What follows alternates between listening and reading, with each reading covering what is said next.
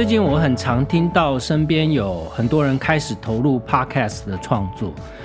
但也有很多人保持着看衰的态度，觉得在没有看得见的商业模式底下，podcast 只会是一波蛋挞热。这集我想跟大家分享，我从一个出版业者的角度，如何去看 podcast 有声书还有电子书的未来。我是韩松林，欢迎收听今天的总编读书。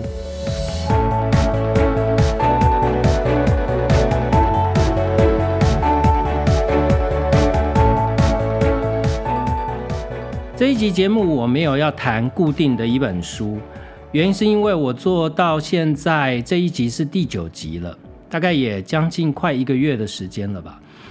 然后在同温层里面，我陆续有看到一些朋友。呃，主要是我们出版业的业者，有一些人觉得 podcast 看起来就是一场蛋挞热，因为他们的论点是说，目前 podcast 节目看起来良莠不齐，呃，很多都是以聊天为主的节目。那他们觉得理想中的商业模式是比较像有声书那样子的，就是言之有物，而且可以收费，最重要是它有商业模式。你出一本有声书可以卖一个价钱，可以创造出版者与创作者之间一个合理的分润。所以这集我就想要讲一下，就是以我身为一个传统的出版业者，我们目前的主要营收都是靠传统的纸本书来支撑公司的获利。在这种情况底下，我是怎么去看 Podcast 或者是有声书的商业模式？到底这两者之间是互相排斥的，还是一种竞合的关系？从我一个商业经营者的角度来看，任何一个市场，我都把它看作一个金字塔的市场架构。我们以咖啡业为例来讲好了，你在咖啡业里面，在咖啡业这个金字塔的底层结构，以现在的业态来讲。你可以说是便利商店的三十五块咖啡，对吧？再上去是什么？再上去有像路易莎这样的平价咖啡，或者是像卡玛这种看着像自烘店的平价烘焙咖啡。那再上去呢，可能就是像星巴克这样的高价的连锁咖啡店，或者是有一些譬如说得到世界冠军啦这些。达人他们所开设的个性咖啡店，如果我们把一个金字塔大略画成三等份的话，大概是呈现这样的分布状态。今天我们把同样的金字塔架构放到所谓的音频市场，也可以是这样看，在音频市场的这个金字塔里面，一定也需要免费或是平价这样的提供者。所以，在我看整个音频的市场里面，Podcast 其实就是扮演这样的角色。所以说，今天在这样的金字塔架构底下，底层的人越多，他就会把这个饼做大，乃至于上层你要收高价的，你要收付费的，你的消费者才会变得越来越多。这就像咖啡店。三十五块的咖啡店并没有减弱星巴克展店的力道，对吧？星巴克还是越开越多，但是同一时间，三十五元的咖啡店、平价的咖啡店也是越开越多。简单来讲，就是整体的饼做大了。同样的，在整体的音频市场，如果 Podcast 没有一直把底层的消费群众把它建立起来。没有把大家现在习惯使用 mobile device，就是手机这一类的数位工具来接收音频的内容，这样的使用习惯建立起来，那你想有声书要收费这件事，有可能变成一个可以看得见的市场规模吗？我觉得第一个这是否定的哦，这是不可能的事情。第二件事是。有声书的商业模式还是根据传统的出版业的商业模式在思考，它其实不脱制作内容、贩售内容，作者跟出版者中间的利润拆分这样的一个形式。它的收入来源主要是在看你卖出去几份，就跟我们在实体书卖出去几本书的算术逻辑是一样的。但是 Podcast 是完全不一样的事情。你可以说它有一点像广播，因为目前来看，Podcast 最大的商业可能性就是广告了。这一点跟广播是一致的。但是跟广播不一样的是，广播还是传统的内容制造者，呃，导向听众、消费者这样的角度。但是 Podcast 不是，Podcast 比较像是视频发展的轨迹。也就是说，它是建立在平台，平台去收纳所有的创作者在上面创作，并且建立消费者的使用习惯，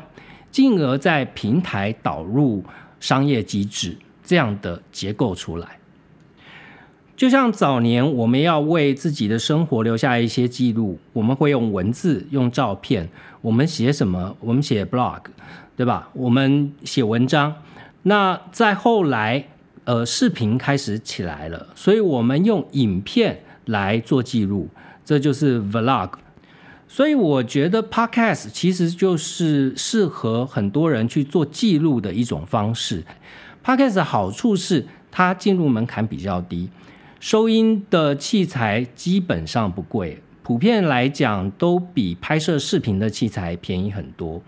它另外一个门槛低的是技术门槛也稍微低一点。我自己曾经学过一段时间的视频剪接，我找了一个专业的副导演来教我这件事，学了大概几个月，两三个月，我发现这件事我真的是很难做到的。我不是在影像世界工作的人，我也不是在那个时代成长的人，这件事对我来讲太过遥远了，我连创作内容这件事都很难。后来音频起来了以后，我突然觉得说，哎，这个好像是我身为内容创作者可以做的事情，因为它跟出版的内容有一点像，哦，呃，乐听人的整个 picture 也有点像，再加上它的制作，我刚刚讲到器材不是太贵，后面剪接的功夫也不是太难，呃，只要你有点心，网络上都有大量的。Step by step 的文章可以教你怎么去制作一集 Podcast，有心都能做到。所以我觉得 Podcast 只是现代人呃留下自己生活记录的一种工具而已。现在有很多的平台协助你可以把这个记录的内容留下来，以及对外发声。这样的轨迹其实跟你写脸书的文章、贴一些照片。呃，年轻人用 IG、用抖音，其实本质上没有太大的不同。也就是说，抱着传统观念，觉得 Podcast 是个蛋挞这样的风潮，那这样的人其实他是用传统的商业模式在看待 Podcast 的兴起啊。就像在十年前 Facebook 刚起来的时候，也没有人预期。它后面会有这样的商业模式出来，这样的商业模式都是当你拥有了大量的使用者之后，它的商业模式才会顺应着消费者的需求去产生一个合理的商业模式。所以现在去谈 Podcast 的商业模式，我觉得还是言之过早的一件事。整个音频市场都还在建立消费者使用习惯这样的阶段。那也因为 Podcast 的商业模式还正在建立当中，所以我们目前还摸不清说整体的 Podcast 市场到底有多大的市场份额。它不太是能够从现有的视频的规模来去评估的。但是从这一点，我们就可以看看有声书的市场状况毕竟有声书市场它是有很清楚的数字可以提供大家做一个参考。那我目前看到的数字，在过去五年多来，全世界有声书的市场成长都是高达两位数的一个成长哦。目前看起来，全球的市场份额大概在三十五亿美元左右，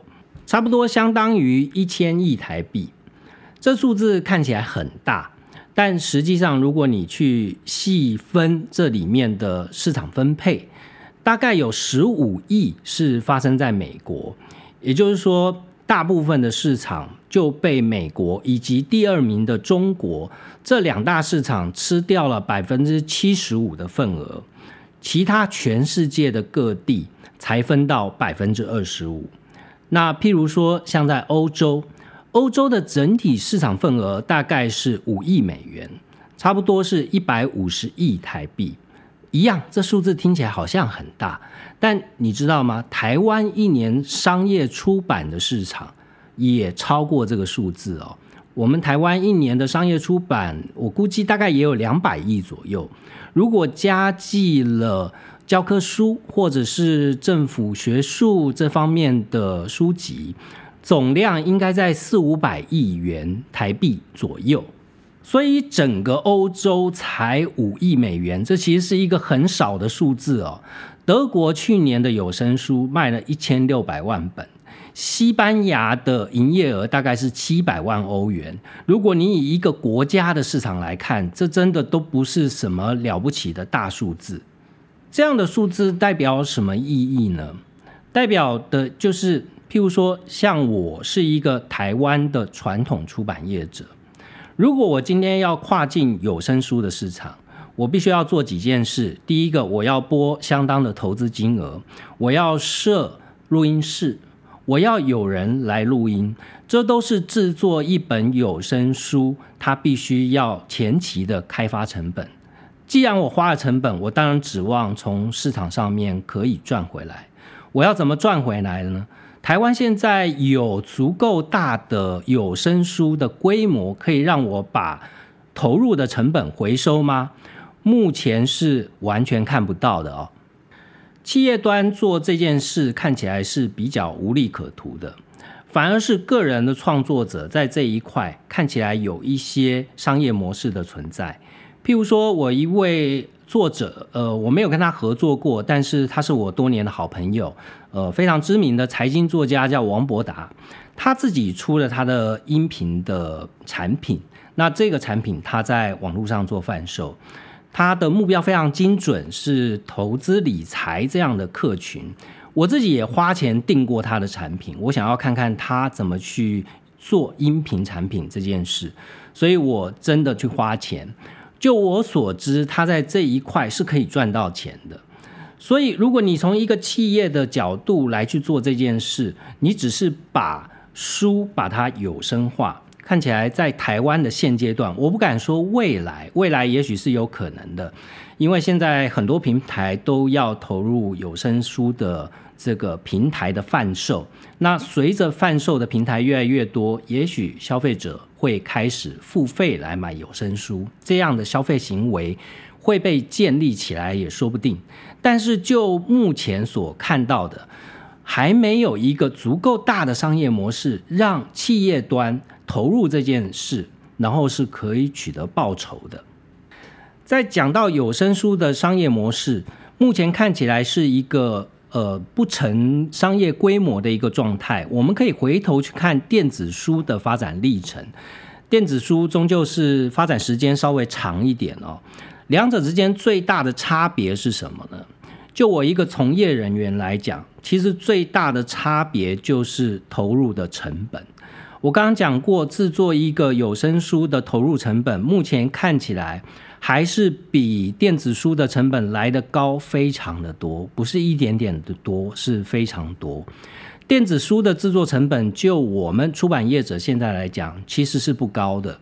我们只要做好转档这件事就好了。事实上，在台湾的电子书刚出来的时候，很多平台开始竞争的时候，呃，平台都会给出版社一些优惠，他们会带出版社转制这些内容，因为他们想要争取呃很多的这个出版品能够上架到电子书。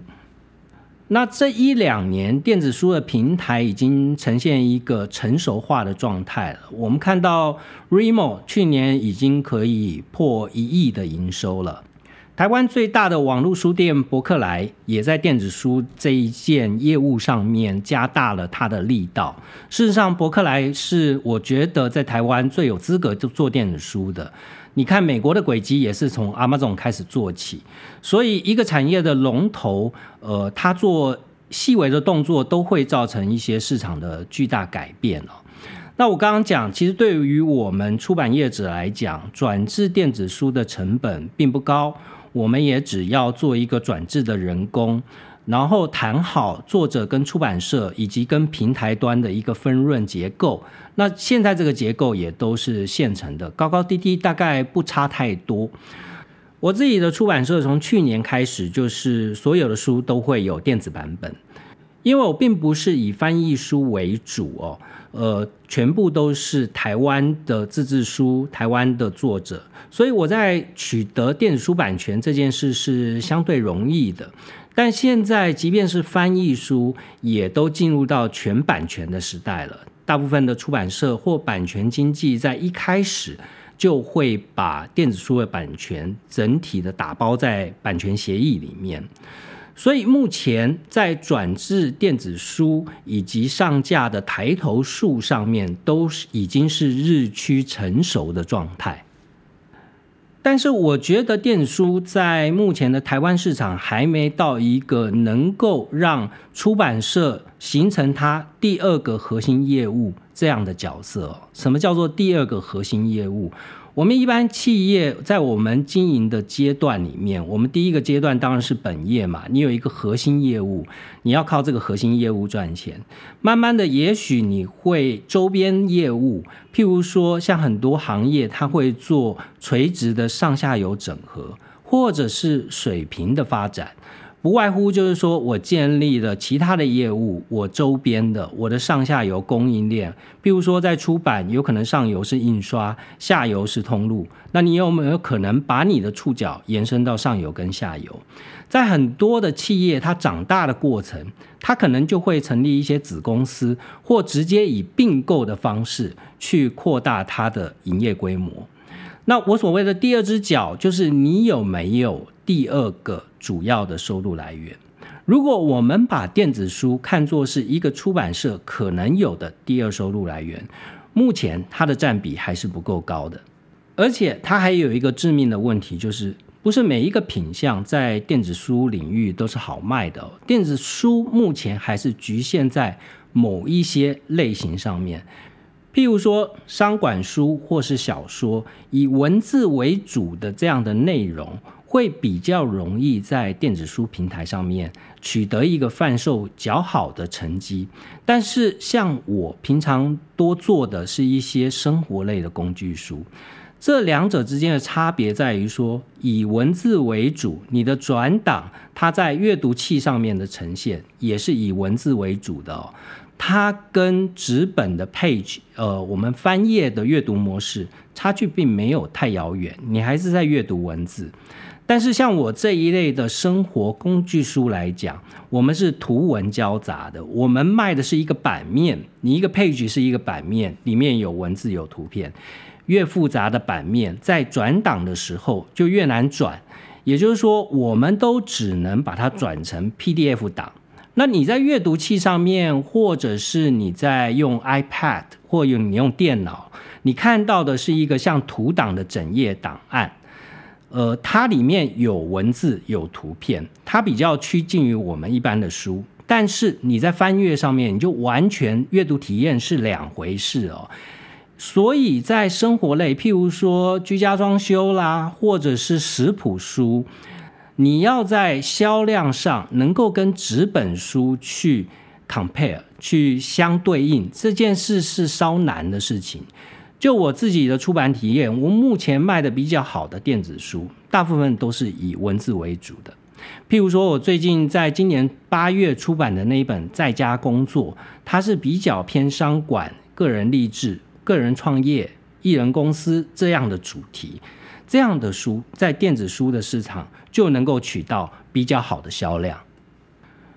那身为一个出版业者，我自己对于台湾电子书市场份额的期待，我非常希望它能够像美国一样哦，能够成长到市场大概三成左右的占比。如果它真的能够建立了三成的市场份额，它其实可以取代一个传统的大的连锁通路了。譬如说，像早期的金石堂，或者是现在的成品，它就可以形成一个市场规模了。但是要达成这样的目标哦，我觉得还是需要，不管是平台或者是我们上游的出版业者，要一起努力的。因为就目前的操作方式，我觉得并不容易哦，要做到这个目标并不容易。关键是，呃，目前的电子书并没有做到让消费者感觉到破坏式创新。破坏式创新听起来很厉害，对不对？其实没有。呃，很简单的，譬如说，你价格能不能让消费者有感？目前的电子书的定价大概跟纸本书并没有差距的太遥远。那我们看美国的电子书，它在初期建立消费者使用习惯之前。它的定价都是非常低廉的。这件事，在我一个出版界的好朋友是宝平出版社的社长朱亚军，他我曾经看过他在脸书上他的文章，里面有写到，他觉得合理的电子书售价应该是纸本书的六折。但是我当初也这样想过哦，我也不在乎说我在某一些的抬头、某一些的书，我如果觉得是可以被操作的，我也不介意在电子书平台特别卖一个很低的促销价来刺激消费者来接受电子书这样的工具。但是因为很难有大的出版社。他一年有几百个 title 这样的出版社投入这件事，因为大家都想将本求利嘛。大家担心的第一个是电子书的销量增加了，会不会让我的纸本书卖不掉，反而增加了纸本书的库存？第二个是电子书的获利是不是可以满足作者跟出版社的利润？那这两件事因为都没有潜力。所以大家都呈现一个裹足不前的状态。台湾的平台基本上的观念都是出版社怎么定价，我平台就是看你怎么定价。平台没有太 aggressive 的，没有太积极性的作为哦。那我觉得台湾的电子书要进一步成长到整个市场份额的三成这样的目标，基本上就需要一些。呃，最简单的价格上面的破坏创新。呃，朱亚军的例子是说，他觉得六折是一个可以让作者能够享有跟纸本书一样的分润，并不影响到作者权益，出版社也可以赚到钱。我基本上是认同这个数字哦。当然，可能每一个作品都要再细密的再计算一下，是不是每一个作品都是同样的可以达到我们基本所需的毛利。但是如果大家都有相同的共识，开始做一些让消费者觉得我读电子书对我来讲真的是既方便又有好处的，这样的话，他就会投入到电子书的阅读体验里面去。就像我的作者刚刚讲到在家工作那本书的作者徐玉，他现在因为他旅居美国，他也是大量的阅读者。他经常每次回到台湾，他第一件事情就是买书，然后回去美国的行李里面有很大的重量都是要拿来装书的。但是在最近这几次他回来，他说他已经不这样做了，他不需要。因为他呃在美国，他就可以用电子书看到台湾最新的书了。呃，万不得已，除非这本书他真的想要，而且又没有电子书，他才会呃从台湾再带过去。那同样的，他在美国买 Amazon 的书也是一样的。譬如说，他在美国买这个居家装修方面的书，他就会还是买纸本书。我刚刚讲过的，就是说，如果你整个版面是一个。呃，档案的概念，那这样的话，纸本书还是占一些优势。但因为这样的书都贵，所以他有时候他在下决定的时候，他会先买电子书来看，他会去看一看内容，觉得是不是他真的需要。如果是他真心想要的书，他才会去买很贵的纸本书。那在出版的操作策略上面，就不妨把电子书当做是一个宣传品的概念，也就是说，你必须要创造足够的价格诱因，让消费者进来之后再决定我要不要买一个相对贵价的纸本书。不过总的来说，我对台湾的电子书的市场的成长还是有信心的。我觉得消费者的使用习惯慢慢在改变当中，呃，尤其是现在用 iPad 读书，呃，它的显示器越来越精细了，它也可以调整的光线，达到不那么刺眼的感觉。再加上现在非常多的平台都出了阅读器，阅读器的价格也越来越低，所以我觉得电子书的成长到刚刚讲的市场的三成份额，并不是一个看不见、没办法达到的一个目标哦，是我们可以期待的。但是有声书可能相对来讲就会比较辛苦一点，我目前还是看不到说让。大部分的出版业者愿意投入，因为它的门槛还是没有降下来。那这个是不是有可能有更多的商业机制进来，让有声书有利可图？这件事就还要观察。不过在长期的音频市场发展上面，我觉得还是一样，就是你要有越来越多人的投入，习惯这样的使用工具哦。我在我的 Podcast 后台上面看到的数据。跟出版很类似，我的听众里面有大概六成七，接近七成的比率是女性，这跟整个出版市场的特色是雷同的，人口分布是雷同的。但是在年龄层上面就显示了呃截然不同的状态。我的主要的收听族群大概从二十五岁一直到四十五岁，这两个 generation 这两个世代是主要的收听者，会比出版市场年轻不少。也就是说，现在听 podcast 的这一群人，都是对科技商品。保持着非常高度的敏感，以及他们非常娴熟来使用这样个工具的群体，就算是他现在是四十几岁的年纪，他也是在电脑时代长大的一群人，他不会去抗拒这样新的收听内容的使用习惯。不过，使用习惯这件事是被教育出来的哦。我们都知道，在我们的上一辈，他们之前也不太熟悉手机的操作，也不会想要用。呃，YouTube 去看视频这件事吧，他们的收视习惯其实主要在电视，但是你可以看到这两年很明显的，即便是六七十岁的长辈，他们在收视习惯上面也大量的把他们眼球的时间移到 YouTube 视频了，他们可以在 YouTube 视频上面找到符合他们的内容。所以，对整个音频市场而言，除了我刚刚讲的有声书的从业人员、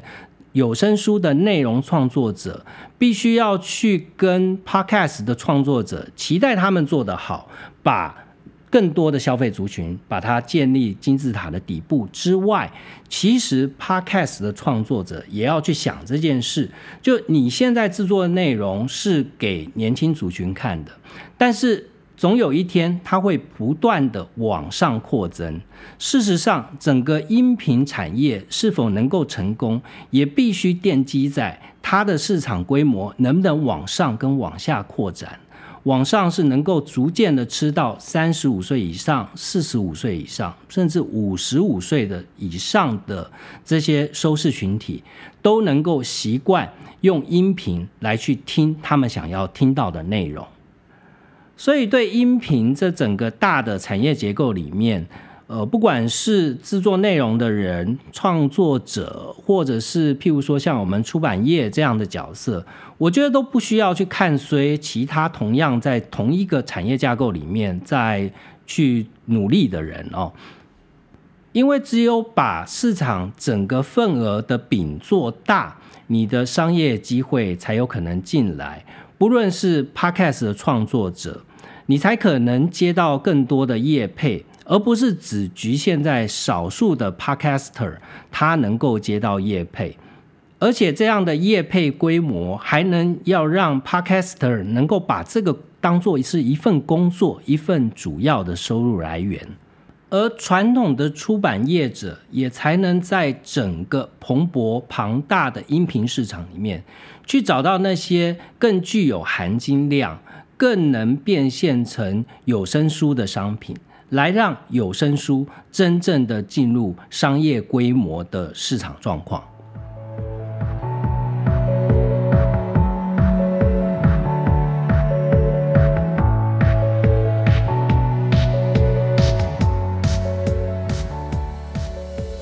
接下来，我想要回答一些听众在 Apple Podcast 上面提到的问题，或者是给我的鼓励哦。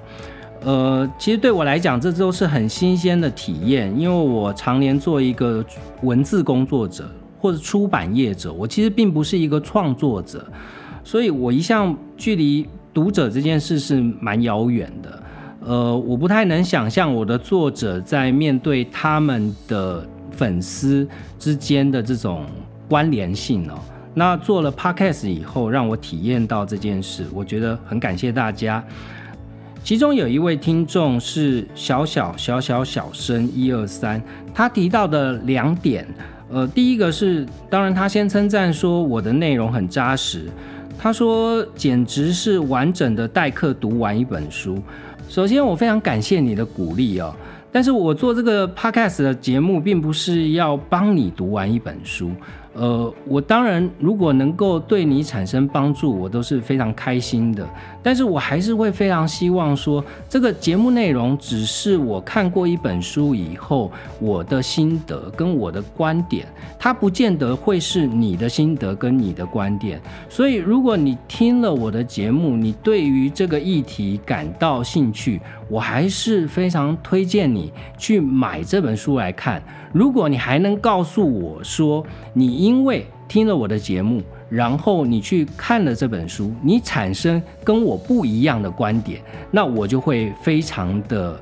开心，我也会非常期待你的观点跟我到底有什么不一样，也许我也会学到更多新的东西。那这个是我非常期待。呃，听众，如果你自己真的去看了那本书，你有什么想法？你可以在下面留言，让我知道，或者是你私信我都好，你让我可以学到东西，我也希望能够教学相长，对吧？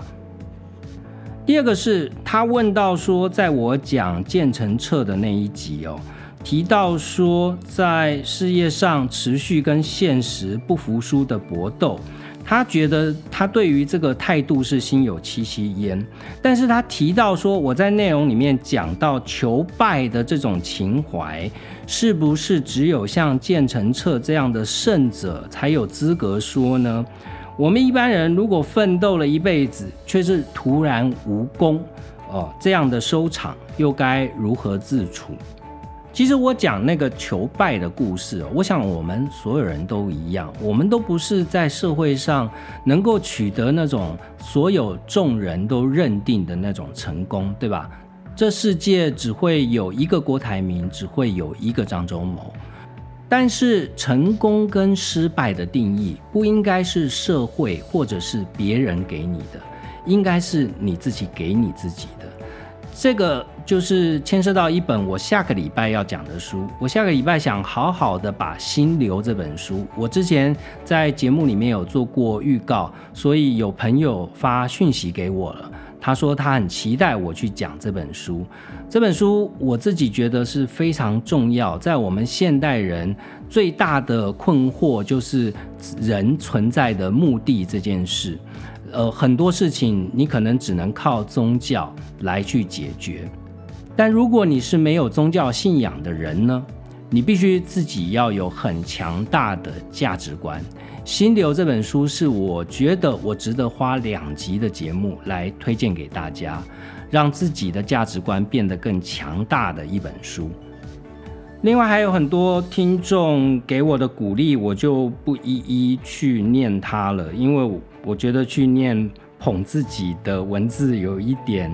让我感觉害羞。我听呃徐玉他的徐玉切入点里面，他自己也这样讲哦，我也是有这样的感觉。我觉得去把别人的称赞念出来，都是让我觉得很难为情的事情。但是我都看到了，也非常感谢你们，这也是我继续去做这个节目的动力。